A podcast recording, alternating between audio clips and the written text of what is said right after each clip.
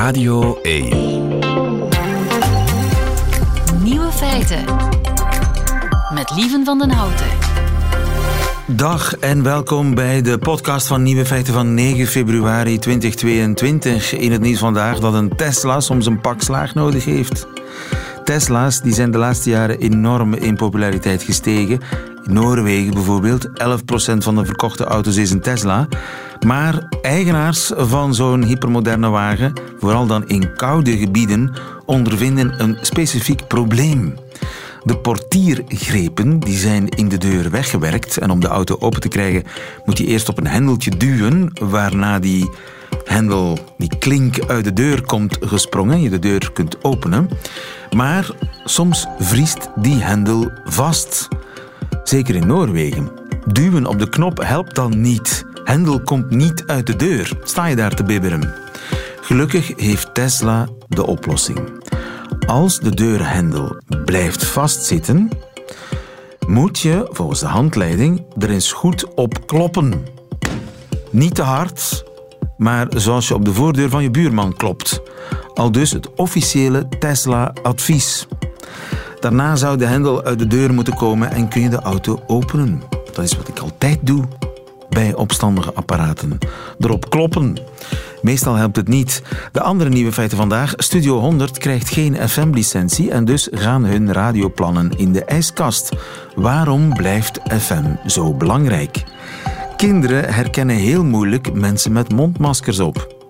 En we doen veel meer ons best om geen 10 euro te verliezen dan om 10 euro te winnen. Hoe komt dat? En op woensdag spelen we natuurlijk de Woensdagquiz. En de nieuwe feiten van Bas Birker, die hoort u in zijn middagjournaal. Veel plezier. Nieuwe feiten. Radio 1. Studio 100 krijgt dan toch geen licentie om uit te zenden op de FM-band. En dat betekent dat de nieuwe radiozender Spring er voorlopig niet komt. Want zonder FM geen rendabele radio, zegt uh, topman Hans Bourlon van uh, Studio 100. Dat zei hij vanmorgen in de ochtend. Tom Evens, goedemiddag. Goedemiddag. Tom Evens, professor aan de Universiteit Gent, gespecialiseerd in mediabeleid. Geen licentie voor Studio 100 uh, op de FM-band, bent u verbaasd? Uh, wat ik zal zeggen, iedereen uh, was een beetje, stond onder spanning. Er was heel veel hoogspanning in die, in die industrie. Uh, niet alleen de sector zelf. Ik denk dat heel veel luisteraars ook wel met spanning zaten af te wachten op, op het resultaat. Um, het eindresultaat is vooral het scenario van de minste weerstand. Hè, waarbij de drie bestaande stations eigenlijk de licentie ver, verlengt, zeg maar. En waarbij de nieuwkomer dus niet op de markt kan komen. Um, die bestaande stations zullen dat uiteraard heel comfortabel voelen. En ik begrijp ook dat, uh, en daar zullen wellicht champagnekurken ontknald zijn. Ja. Uh, ook al was het maar 10.30 uur dan, toen, toen de beslissing bekend werd. Het is een beetje een conservatieve beslissing. We houden wat we hebben, er komt niks nieuws. Dat is eigenlijk uh, het idee. Dus eigenlijk niet zo verrassend.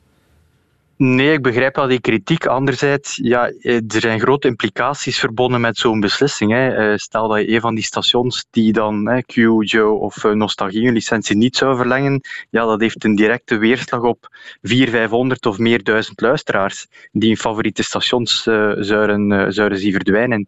Dus um, ja, het is een heel moeilijke beslissing. Uh, de beslissing moest genomen worden en elke beslissing kan je verdedigen of, ja. of afvallen. Dus, Studio 100 bergt de plannen meteen op. Zonder FM kan je geen nieuwe radio starten. Akkoord? Ja, dat klopt. Uh, en dat is een beetje ja, ironisch of contradictorisch dat de toekomst van digitaal afhangt van een uh, analoge FM-licentie.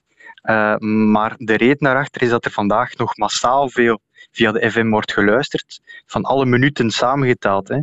Uh, 59% gaat daarvan naar FM. Meer dan de helft. ter vergelijking. Van alle meer dan radio... 59. Inderdaad, gaat dat via wel een FM. beetje.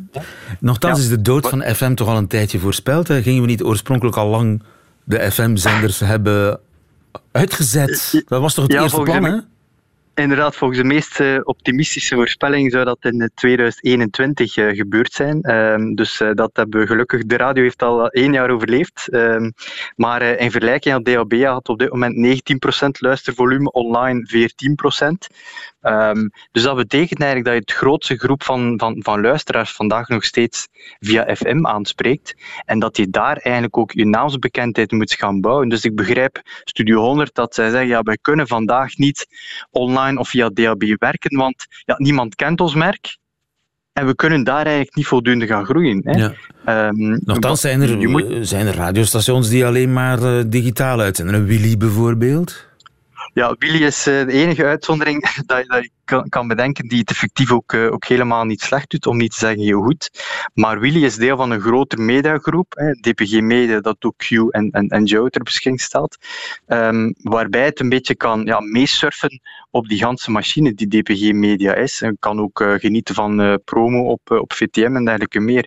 Um, ik denk dat dat de enige voorbeeld is van een vrij succesvol digitaal station, want de rest van alle stations zijn eigenlijk allemaal ja, extensies van bestaande merken. Hè. Eh, de VRT heeft er een paar vanuit de bestaande merken. M&M Hits, Clara Continuo, uh, Studio Brussel. Uh, van, zeg maar. Inderdaad. En hetzelfde met Joe, Q, Nostalgie. Dus uh, je ziet dat die merkbekendheid die via FM wordt opgebouwd, dat die cruciaal is om in, in, in de zee van merken, de zee van audio-aanbiedingen die bestaan online, om daar enigszins ja, die vertrouwdheid eh, te creëren. En dus die, die, die merkentrouw die bouw je op via FM. Nochtans is het einde van FM al, eh, al een paar keer voorspeld. Wanneer is het volgende einde van FM? het, het, klinkt een beetje als Nostradamus hè, op een bepaald moment, uh, waarbij het einde van, van FM wordt voorspeld. De verwachtingen zijn nu wel dat men tegen het einde van dit decennium een soort van kantelpunt zal gaan bereiken. Hè. Uh, wanneer zal dat zijn? Nou, men voorspelt 2029, 2030. Dat kan rapper zijn, dat kan ook trager zijn. De vraag zal zijn hoeveel mensen gaan op dat moment nog naar FM luisteren. Ja, dat, um, ja. Dus we zien wel dat FM de afgelopen jaren gedaald is. Hè. Digitaal is gestegen. Ook al zat dat in 21, was die groei al niet meer spectaculair meer. Hè. Um, dus het is, is, een beetje koffie kijken. Dus de, de groei van DAB stabiliseert. Het is niet zo dat, dat daar uh, alsmaar meer dat, mensen op uh, Ja, toch, dat, dat, dat groeit, maar niet meer met, uh, met, met grote uh, horten en, uh, en, en, stoten, zeggen ze dan zeker. Ja. Um, dus dat, dat, dat, dat gaat gestaag vooruit. en aan dit tempo zouden we eventueel tegen, inderdaad, tegen 2030 wel eens dat kantelpunt kunnen bereiken. Ja. Hè. Want um, mensen hebben nu eenmaal een FM-radio en die doet het. Dus waarom? En Moet die, die radio weg? Mee. Die is perfect die, in orde en die gaat niet kapot. Hè? Er zijn weinig nee, bewegende zijn... onderdelen dat zijn toestellen die gemaakt zijn om 100 jaar mee te gaan, bij wijze van spreken. Dus uh, er is heel weinig incentive zeg maar, om, om, om een nieuw toestel te kopen, behalve in de wagen, waar men dan wel een verplichting oplegt om eh, bij elke nieuwe wagen ook een DAB-toestel uh, in te bouwen. Maar ik denk, zolang men eigenlijk in de, in de gsm's, bijvoorbeeld in de smartphones, geen DAB-ontvanger steekt, ja, gaat dat altijd een, rem zetten op, eh, op het succes van DAB. Hè. Smartphones zijn eerder online natuurlijk, dus die gaan dan via apps en, en, streams uh, gaan werken. Um, maar dus die toekomst is digitaal, daar geloof ik wel in. Alleen zullen we moeten afwachten welke, welke digitale technologie het daar zal halen. Dus zeker geen gewone strijd voor DAB of online. Um, ehm, Plus zit nu vooral sterk in de wagen, omdat we daar heel moeilijk een wifi kunnen gaan, gaan steken. Alleen dat bestaat wel, maar uh, moeilijker. Um, de toekomst zal misschien wel mogelijk zijn om 5G eh, of 6G-connectiviteit in de wagen te gaan stoppen. En dan wordt het uh, ja, peanuts om ook in de wagen online te gaan luisteren. Hè. Ja, het is uh, wachten op de dood van FM. En, maar dat, we kunnen wel blijven wachten. Hè? Blijkbaar ja, ja. Is, is, is, is FM niet kapot te krijgen. Het nieuwe einde is voorspeld rond 2030. Dat, dan hebben we nog acht jaar. Oké, okay, uh, ik stel voor dat je me dan een keer opbelt binnen acht jaar. Tom, dat spreken we af. Of we, of, we zijn vandaag 9 februari, 9 februari 2030. Als we, dan, als we er dan nog allebei zijn, dan bel ik jou om uh, te checken of de voorspelling is uh, uitgekomen. Voilà, ik noteer het in mijn agenda. Doe dat. Tom Evans, dankjewel. Goedemiddag. Oké, okay, graag gedaan. Dag. Nieuwe feiten. Sleutels, portefeuille, telefoon, mondmasker. Zo gaat dat tegenwoordig. Je gaat niet meer zonder mondmasker de deur uit. Al twee jaar zien we elkaar heel vaak uh, met een half gezicht.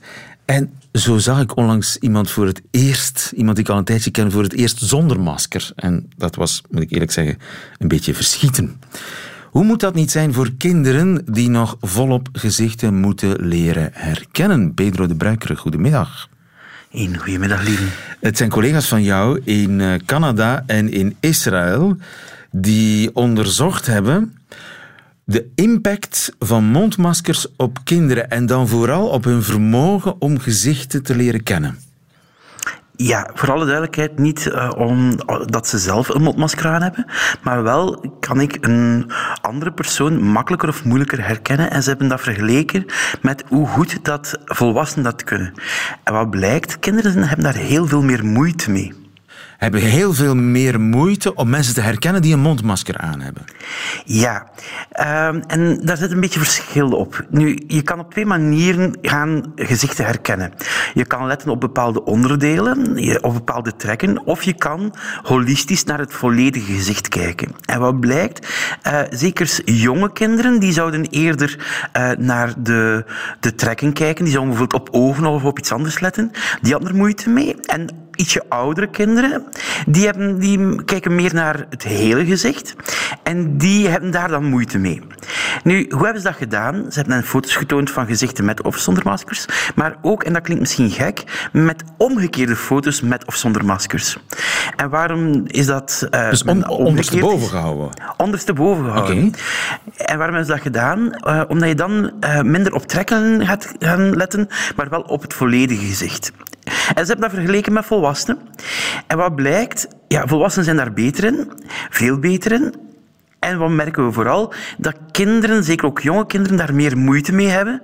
Uh, omdat, ja, het is ook logisch, je hebt minder trekken om te zien. Maar ook oudere kinderen, die hebben meer moeite om het hele plaatje in te kleuren. Ja, maar heeft dat nu gevolgen voor die kinderen? Dat is moeilijk om te zeggen, maar we merken wel voor communicatie, voor uh, mensen te herkennen, ook voor een band op te bouwen.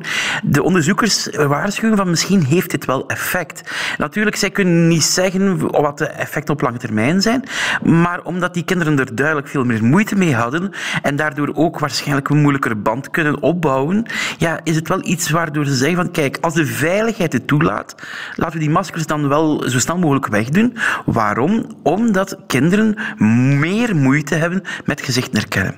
En ik vond wel één ding heel apart en wel goed. Bedoel, ze gebruiken daarvoor een test uh, die al lang gebruikt wordt om gezichten te herkennen. En ze wilden vergelijken volwassenen en kinderen, maar die test bestaat zowel voor kinderen als voor volwassenen. Dat zijn twee versies van diezelfde test. En ze hebben de volwassenen zowel de volwassen versie laten doen, en daar zat al verschil in, maar minder verschil. Maar aan de andere kant, ja, die test is daarvoor ontworpen, omdat men weet dat er sowieso verschil tussen kinderen en volwassenen zit. Maar daarna hebben ze ook volwassenen de kindertest laten doen, en dan werden de verschillen gigantisch. En wat betekent dat? Wel, dat betekent dat dit geen toeval is dat die kinderen daar slechter scoorden. En dus dat um, zowel op vlak van holistisch als op vlak van uh, mensen herkennen op basis van trekken dat dit met een mondmasker, als bijvoorbeeld de leerkracht een mondmasker heeft of vriendjes mondmaskers aan hebben, dat dit moeilijker gaat. Ja, maar dus nu al een hele tijd zijn kinderen vanaf zes jaar verplicht om op school een mondmasker te dragen ook de meester of de leraar of de juf, of, die draagt allemaal een mondmasker. Uh, als ik mij nu verplaats in zo'n kind van zes of zeven of tussen zes en twaalf, dat in volle ontwikkeling is, wat moet dat met dat kind doen? Ja, dat is moeilijk te zeggen, maar als we hier zien, dan kan het wel zijn dat uh, het opbouwen van relaties, het opbouwen van uh, omgang met elkaar, dat dit wat moeilijker gaat. Uh, we weten al uit eerder onderzoek dat het, de mond kunnen zien, dat dit kan helpen voor de taalontwikkeling. En nu komt volgens dit onderzoek er nog een andere reden bij. Nu opgelet, want het is natuurlijk een extreem gevoelig onderwerp. Um, die maskers worden gedragen met een reden. En dat is dan de veiligheid, dat is de gezondheid. Um, deze onderzoekers zeggen dan ook van, ja, zolang dat het nodig is voor de gezondheid, moeten we het doen. Maar er zijn ook echt goede redenen om die maskers zo snel mogelijk ook weer weg te laten. Pedro de Bruikere, dankjewel. Goedemiddag. Goedemiddag.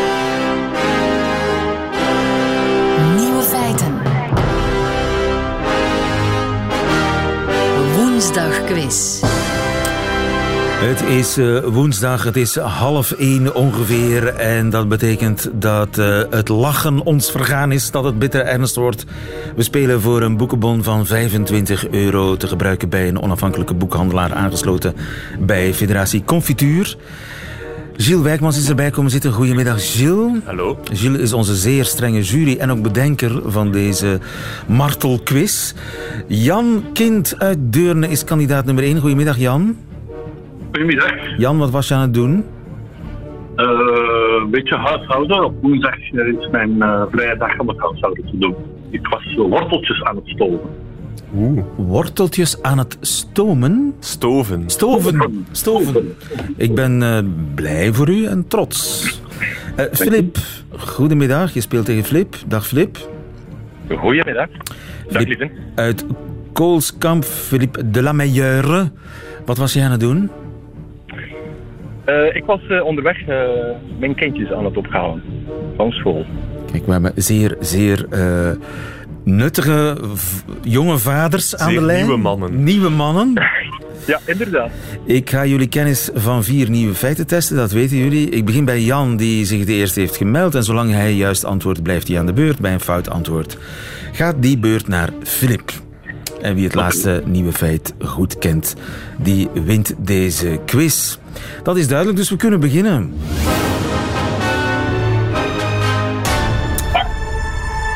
We hebben ook een hond in het gezelschap. Zo leek het even.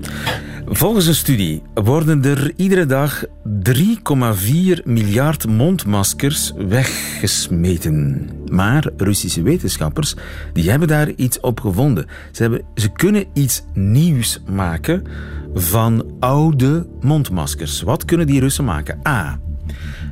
Lingerie. B. Vliegtuigvleugels. C.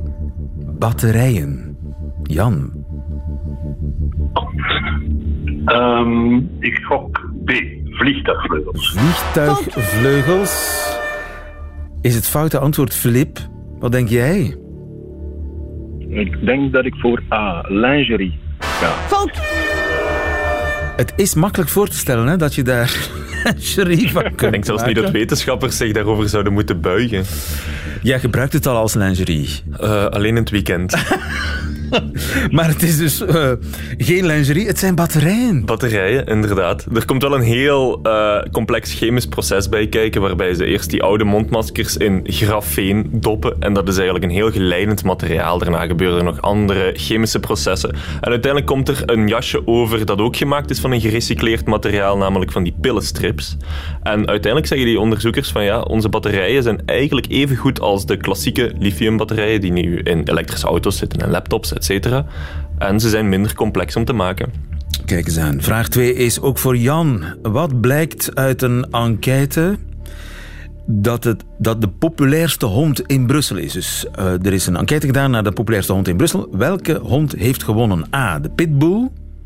B. De Chihuahua. C. De Yorkshire Terrier. Dat is het neerroken uit de FC, uit de FC de kampioenen. Wat is de populairste hond in Brussel? Um, geen idee. C. Je denkt Nero? Fout. Je denkt fout. Flip. Uh, mijn zoon uh, die zegt B. Je zoon zegt B.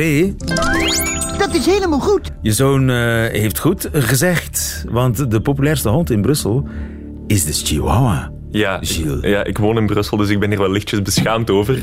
Um, maar al zes jaar op rij is de Chihuahua de populairste hond in Brussel. We mogen niet discrimineren, maar... Ja, maar toch wel conclusies trekken. Uh, de tweede uh, meest geliefde hond is de Amerikaanse Staffordshire Terrier. Dat zijn zo van die vechthonden. En daarna de Franse Bulldog. En de populairste hondennamen zijn trouwens Simba en Bella. Bella, voor een hond. Ja, als een chihuahua, als een, ja voor een chihuahua Bella. Klinkt logisch. Oké, okay, vraag 3. Filip, voor jou. Hoe kunnen we volgens nieuw onderzoek een komeet van 10 kilometer breed tegenhouden die op de aarde dreigt neer te storten? A.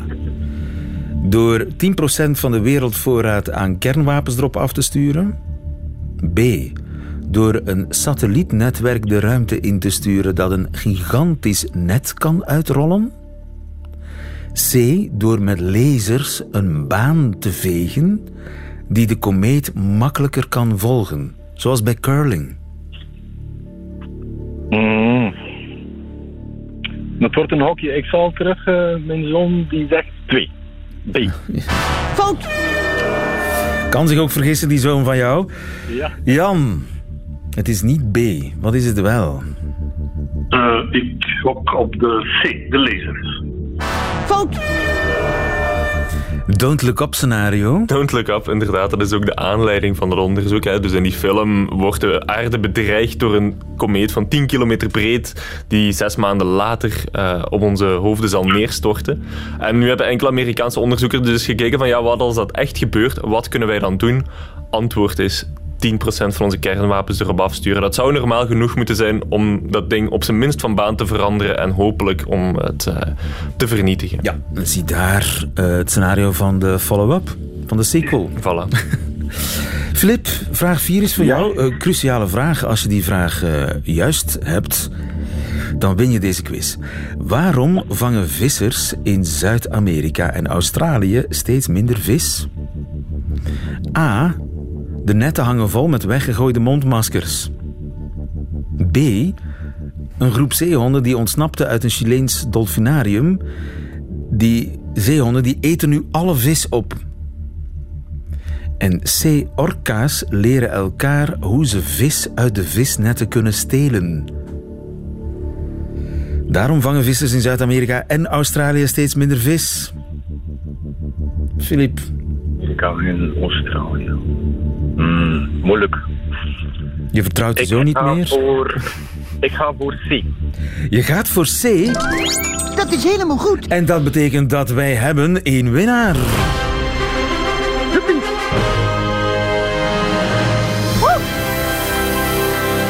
Met dank aan eh, zoon lief, Philippe de la Mayeur, gefeliciteerd met je 25 euro boekenbon, want het zijn orka's. Ja, dat zijn de schuldigen inderdaad. Het zijn heel intelligente dieren die van elkaar kunnen leren. En op een bepaald moment had dus één orka daar in het sub-Antarctisch gebied geleerd hoe dat die de vissen uit de netten kon halen of van de vislijnen.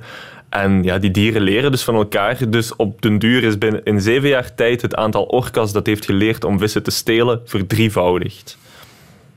Slimme beesten. Absoluut. Jan, helaas, het heeft niet mogen zijn.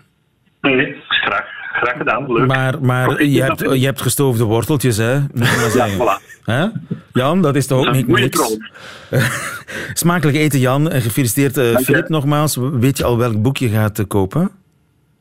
Eh, nee, dat weet ik niet. Maar dat, eh, mijn zoon mag kiezen. Zo mag kiezen. En terecht. Filip de eh, wel bedankt. Volgende week is er weer een woensdagquiz.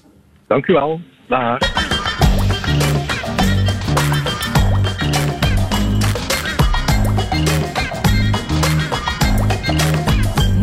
Feiten.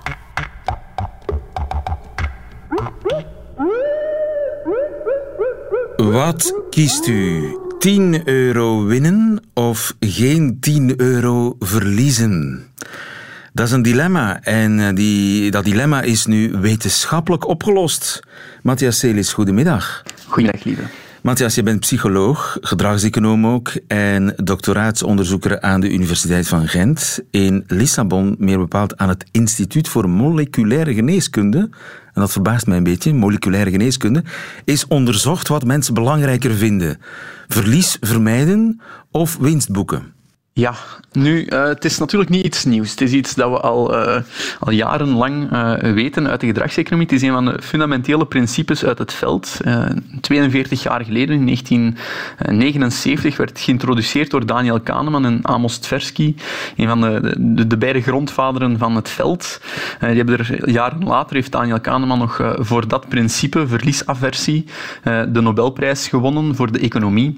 Dus het is wel echt een heel impactvol wetenschappelijk ding dat we, eh, waar, we- waar we naar kijken. Ja, dus het, het idee, de gedachte, de veronderstelling leeft al heel lang, ook in de wereld van de reclame en de verkoop. Hè? Ja, ja, ja, dat dat mensen veel liever dingen niet verliezen dan dat ze dingen winnen. Bijvoorbeeld, niet tevreden geld terug. Dat is eigenlijk, kun je dat vertalen als u kunt niet verliezen. Ja, dat is een beetje inspelen op die verliesaversie. Je, het, het, de pijn die je niet moet ervaren om iets te verliezen, daar, uh, ja, daar hebben mensen veel voor over.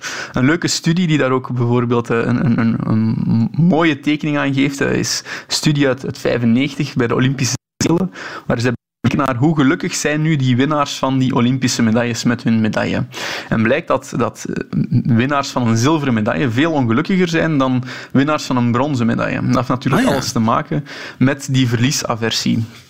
Een bronzen medaillewinnaar, hè, die zijn referentiepunt is, ah, ik, ik, heb, eh, ik ben net op het podium beland, ik heb niet naast een medaille gegrepen, dus die vergelijkt zichzelf met de vierde plaats en prijst zichzelf gelukkig. De tweede plaats, daarentegen, die, ja, die vergelijkt zichzelf, die heeft naast het goud gegrepen, die heeft verloren van de eerste plaats. Dus die, rationeel gezien zou die, zou die veel gelukkiger moeten zijn dan de bronzen medaille, maar we zien uit onderzoek dan dat het niet zo is. Zilver is vooral geen goud, brons is toch nog brons. Ja. Zoiets. Ja. Zelfs Eddie Wally wist het, hè? Ja, Eddie Wally zal mogelijk wel eens de, de, de founding father en de, de avant la lettre De, de grote gedragseconoom Eddie Wally voilà, ja, uit Zelzaten. Ja, nee, wat was het? Ertvelde, sorry, Ertvelde. Later Zelzaten. Maar goed, ja. Eddie Wally, die verkocht ook sacochen hè, op de markt. Ja, dus die, die duwde de sacoche als het ware in de vrouwen hun handen en liet ze zich inbeelden hoe gelukkig ze zouden zijn met welke outfits sacoche allemaal zouden kunnen combineren. En de vrouwen begonnen al een beeld te maken dat ze die, hè, mentaal die sacoche al in hun bezit hadden, maar hè, ze moesten die dan afgeven en dan de prijs die je moet betalen om die sacoche niet te verliezen, dat is dan maar uh, iets dat je erbij neemt. En iets moeten afgeven dan... is veel erger ja. dan iets krijgen leuk ja, is, eigenlijk. Uh, op is op. Dat is ook zo'n zo een term uit uh, op is op. Laatste kans. Zijn, het zijn heel veel zaken die, die daar een, een, derivaat van zijn, een afgeleide zijn van die verliesaversie, schaars te creëren. Hè. De flashdeals op Amazon zijn daar ook een voorbeeld van. Uh, de, de, de proefperiodes, de op is op. Uh, maar ook bijvoorbeeld in zaken als de vaccinatiestrategie, helemaal in het begin, hè, werden er slogans uh, gelanceerd in verschillende landen. Hè. Verlies je plaats in de wachtrij niet. Ja, dat is ja. iets heel krachtigs. Zelfs mensen die in eerste instantie niet echt hè, te springen staan voor een vaccin te gaan halen, die willen uh, alleszins hun plaats in de wachtrij niet verliezen. Dan wordt dat plots iets waardevol, want ze gaan iets verliezen. En dus dat zijn wel dingen die we zien uit onderzoek die mensen aanzetten om in actie te schieten. En dus dat de resultaten van dat onderzoek in Lissabon, die kunnen moeilijk mm-hmm. verbazen. Ja, dat is eigenlijk iets dat we, dat we um, echt wel verwacht hadden. Maar het interessante daarbij is dat ze ook, um, ook mee kinderen in die opzet hebben opgenomen. Ze hebben dus twee groepen, volwassenen en kinderen, onderzocht. Dan een typisch labo-experiment waar ze mensen dan uh, verschillende malen op een knopje laten duwen voor een ballon te blazen of dergelijke. En dat je dan in één situatie um, zoveel mogelijk punten moest verzamelen, dus winnen. En in een andere situatie moest je eigenlijk een keuze maken tussen een, een lage uh, inspanningstaak en een hoge inspanningstaak. Uh, waarbij dan uh, het, het, het, kiezen voor de lage inspanningstaak zou zorgen voor het verlies van punten. Dus je begint met het maximum en kies je voor de niet gunstige optie of de lage effort optie, dan verlies je punten. Dus we zien dat mensen eigenlijk uh, systematisch kiezen voor het, het, vermijden van verlies. Ja, en daar meer voor over hebben. Dat is ja. eigenlijk... Ja. En het ging over 80% van de mensen doet hun best om iets niet te verliezen, terwijl maar 60% van de mensen hun best doet om iets te winnen. Ja, Zoiets. correct. Ja. Dus dat verbaast. Het is nu eindelijk echt, of nu eindelijk, het is nogmaals bevestigd dat het zo is. Ja, ja. veel onderzoeken die, die, uh, die bekeken het niet in termen van uh, inspanning, dat mensen echt fysiek en cognitief echt meer inspanning zouden doen. En dat is dit een, een mooie studie die dit uh, bevestigd heeft. Ja. Ja. ja, de eerstvolgende keer uh, als iemand mij een sacoche in de handen duwt, dan weet ik welk principe er hier speelt. Welke uh, ja, wet uit de gedragseconomie. Matthias Celis, dankjewel. Goedemiddag. Graag gedaan. Voilà, dat waren ze, de nieuwe feiten van 9 februari 2022. Alleen nog die van Bas Birker nu in zijn middagjournaal. Nieuwe feiten. Middagjournaal. Liefste landgenoten. De voornaamste reden om het bruisende centrum van Antwerpen te verruilen voor de fles cava waar alle bubbels uit zijn die merkzaam lijkt, was parking. In het schipperskwartier wonen was geweldig, maar als je op een uitgaansavond thuis kwam, stond de hele buurt vol bezoekers van discotheken, pitabars en dames van lichte zeden. De uitgaansavonden in de Rossenbuurt van Antwerpen waren maandag tot en met zondag. En dus ruilde ik de geur van verschaald bier, dubieus kalfsvlees en glijmiddel in voor die van uitlaatgassen, industrie en glijmiddel. Maar genoeg over mijn seksleven. In onze buurt is ook een gebrek aan parking, maar in Merksem heb ik een garage. Zoals het een Vlaming betaamt, sta ik daar nooit in, maar altijd voor. Een sticker met mijn nummerplaat is genoeg om 10 vierkante meter straat als mijn eigendom te beschouwen. Ernaast is de gehandicapte plaats van mijn buurman. Die heeft hij nodig en dat heeft nu eens niks te maken met glijmiddel. Maandagavond stond er een auto die niet van ons was. VAB vervangwagen stond erop. Half op de gehandicapte plaats, half voor mijn garage. Gevolg, ik kon niet parkeren en mocht een half uur rondjes rijden. Alsof ik terug in het schipperskwartier woonde, maar dan zonder de dames in lingerie op de wandeling van de auto naar huis. Pech. VAB stond in de weg. Gisteren stond hij er nog. Toen er wat ruimte was, besloten de buurman en ik te doen wat we altijd doen bij foutparkeerders. Nee, luisteraars, wij belden niet naar de flikken. Dat is de Vlaamse manier van problemen oplossen: ze uit handen geven. Maar de buurman en ik zijn geen geboren Vlamingen. Wij geven onze problemen niet door, wij maken ze zelf wel groter. Met wat moeite zette de buurman zijn auto in het krappe stuk dat overschoot van de invalideplek op 10 centimeter van de achterbumper. Ik manoeuvreerde mezelf tegen de voorbumper. Zo, zeiden we tegen elkaar. Die staat vast. Wetende dat de bestuurder om weg te geraken eerst aan zou moeten komen bellen om te vragen of ik me zou kunnen verplaatsen.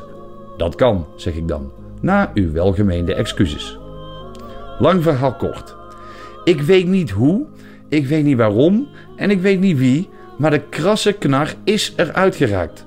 Zonder aan te komen bellen, maar met een mooi aandenken van een halve meter op mijn bumper. Kras, zeg ik je.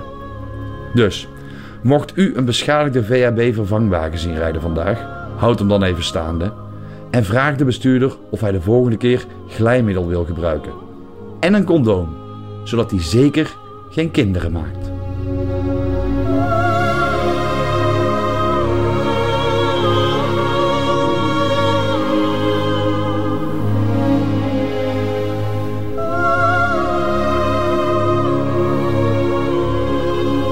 Feiten van Bas Birker in zijn middagjournaal.